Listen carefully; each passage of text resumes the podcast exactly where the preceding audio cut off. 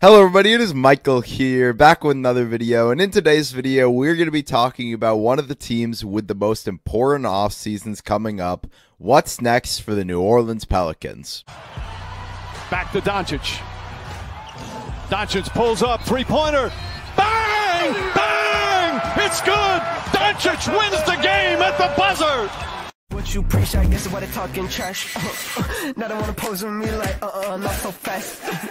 After a very disappointing 2021 NBA season, the Pelicans are in for some big, big changes coming up. We saw the moves they made last offseason fall flat on their face. The Steven Adams and Eric Bledsoe acquisitions were absolute failures, as those guys, while not being the worst players in the league, for the contracts they're on and for the fit of this team, were an absolute disaster for the Pelicans to acquire. While they did end up getting a ton of picks last offseason that hopefully will help them make moves in the future, the actual talent they have on this roster does not make sense together at all. And it's time for some big, big moves.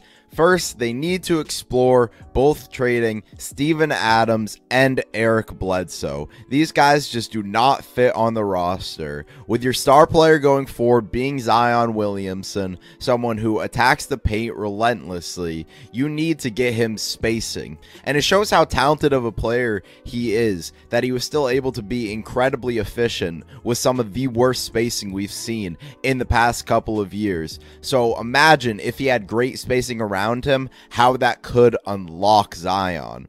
Now, let's think of the prototype center you want alongside Zion. You basically want someone who plays exactly like Miles Turner, is a great defensive player and stretches the floor. The only thing is those type of players are really really hard to come along because they are so value with how the modern game has developed. So getting one of those guys will be a challenge for sure but I do think they have the assets to try and acquire someone like that. Say if the Pacers did want to try and go in a different direction. They've been kind of stuck in this middle road these past couple of years, and Miles Turner and Domantas Sabonis clearly aren't a seamless fit next to each other. So maybe they could pull off some sort of trade to get Miles Turner on the roster.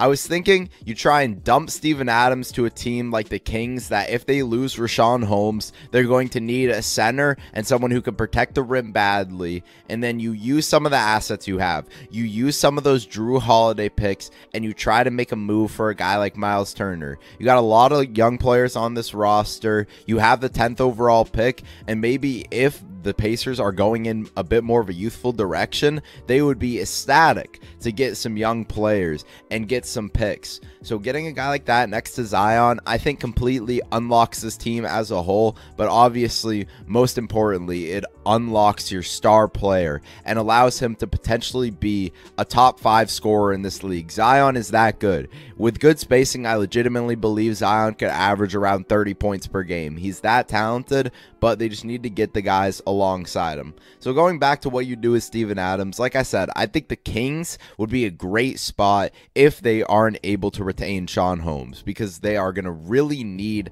a center and someone who can protect the basket. As much as we may criticize Steven Adams and the contract he's being paid, he's at least someone who can just be a big body around the basket and be a good rebounder. Another team could be the Charlotte Hornets with Cody Zeller off the books. They are definitely going to need some reinforcement at that center spot, and they really don't have that much money uh, on the cap sheet, so they would be able to take on Steven Adams pretty seamlessly. They do have the Gordon Hayward contract and the Terry Rozier contract. They're going to need to pay Devonte Graham, uh, but I think that is another pretty seamless fit. Those are the two teams I think make the most sense for Steven Adams. I don't really know if there's anyone else who would like Steven Adams that much, just because on a lot of teams he's either just an all right starter or backup, and with him being paid 17 and 18 million in the next two years, I really don't know who's going to want to take that on. but I think the destinations of the Kings and the Hornets are two pretty good ones.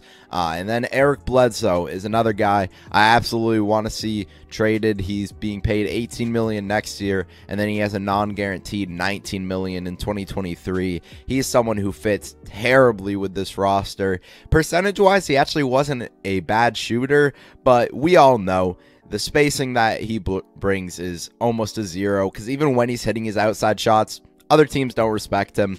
You need to get someone who can shoot the ball. I really don't know who's going to want to take on Eric Bledsoe. He, he's a weird player where it's like he can be an all right regular season guy, but he's a clear negative in the playoffs. He's clearly uh, hurtful to spacing. So I think that's actually a bit more tough than the Steven Adams trade because at least with Steven Adams, he has a role that certain teams are going to need, and he's getting paid slightly less than Eric Bledsoe. Uh, but literally anything you could do to dump off Eric Bledsoe, I think would be the smart move. And that is what is good about you guys having so many picks. You have the Lakers picks and you have the Bucks picks. So you could attach Eric Bledsoe with one of those picks and actually get a decent asset just because those picks are valuable. Maybe you even attach him with the 10th pick as they seem to clearly want to trade for some veteran talent. So maybe you attach him and that 10th pick and you can get something. Or you do the same thing with Steven Adams. Uh, I was even thinking of a potential trade with the Kings if they decided to go in a youthful direction and make their 40th rebuild. You could trade Steven Adams, the 10th pick, uh, for basically Harrison Barnes. Obviously, I'm sure there would be more thrown in on either side uh, to make it exactly equal. But something like that, you just need to get veteran shooters and defenders on this roster because with a young team like this that does have talent, they just need vets alongside them.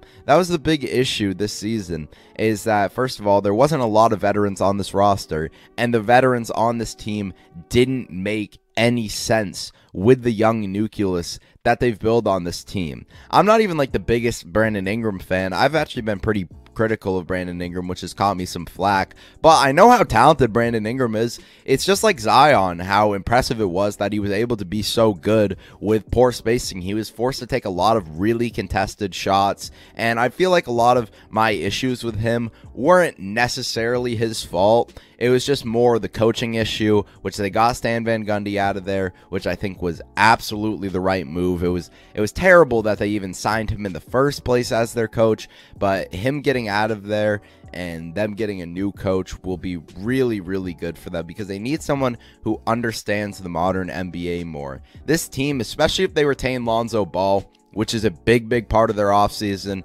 I think for me, if I'm the Pelicans, if Lonzo gets paid more than $18 million a year, I'm trying to facilitate some sort of sign and trade and just getting him out of there because that's a lot of money for a player the caliber of Lonzo. But if it's anything less than 18 million a year, I would keep Lonzo. I think he fits really, really well with this team. Uh, I just do think they put the wrong pieces alongside him. Like Eric Bledsoe was one of the worst backcourt mate Lonzo's could have had because he was forced to be an off-ball player, and he was actually pretty successful in that. But it wasn't nearly maximizing the capabilities of Lonzo Ball as a basketball player. So I do think the Lonzo situation is very, very interesting and is crucial for what direction they'll go in going forward. Because if they lose out on Lonzo, then maybe you even have to keep Eric Bledsoe just so you have someone a little bit reliable at that point guard position. I'm a big fan of Kira Lewis. I wasn't a big fan of the pick just because they did have Lonzo, but I do think he's really, really talented. I just don't know how ready he's going to be to impact the game at a high level. So if I'm the Pelicans, I'm just trying to trade for veterans who can shoot the ball because you need more of those alongside these young players. You need to contain the Zion Williamson situation before it becomes an actual real thing. And you do that by getting players alongside him that can help win basketball games. They need a center who can stretch the floor and they need more defenders. This team was one of the worst defensive teams last year, and it's simply because of the personnel really wasn't there to be that good of a defensive team. Zion is improving, but not good on the defensive side of the ball. Brandon Ingram's just all right. Lonzo's a good defender. Uh, Jaxson Hayes is inexperienced, and while he has the athleticism, he's not really smart on the defensive side of the ball. That pick seems to be a bit of a failure. Nickeil Alexander Walker, I really like him, but he's not some amazing defender. Josh Hart's a pretty good defender, but he's not uh, a guy who's going to play 30 plus minutes a game. They need to get more personnel on this roster who actually fits. And now it's just all up to the front office. Use your assets. You cannot let the Zion situation spiral out of control. Use your assets. Get players on the roster who actually make sense. Get a coach who knows the modern game and is a smart basketball mind, and you can be a really good team. No one wants to see this opportunity wasted. I think we all want small markets to succeed, and this is one of the best opportunities to. You have Zion Williamson, a generational star, and you have a bunch of assets to build around him. You have a co star in Brandon Ingram. You should be at least a play in team next year, if not a playoff team. So it's time for them to make some big, big moves this offseason, get solid veterans on this roster, 3 and D players, hopefully a center who can shoot the ball. If you keep the 10th pick, the guys who I would target would be Moses Moody would be the number one. I think Moses Moody is an absolutely awesome player. I love what Moses Moody brings to the game. I think he'd be a perfect fit, 3 and D guy. Kai Jones could be that center who shoots the ball. It would be a bit risky. It would kind of be like the Jaxson Hayes pick, even though I think he's a lot more talented than that Jaxson Hayes. Uh, and then you could also get some of the more sure players, get like a Corey Kispert, uh, or you could even trade down, maybe get someone like Chris Duarte, who I think is a very, very talented player, even though he's 24 years old.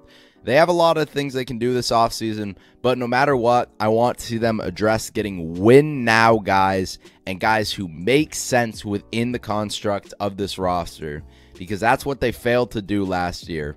They threw a bunch of things at the wall and just hoped that it would work. They need to actually go in with a game plan this offseason of exactly what they're going to do and execute on that. So I'm really, really excited for this Pelicans offseason. I think it's a big, big one for them, and I'm excited to hopefully see some big changes over there in New Orleans. But yeah, it's been the video. It's been Michael. Peace out.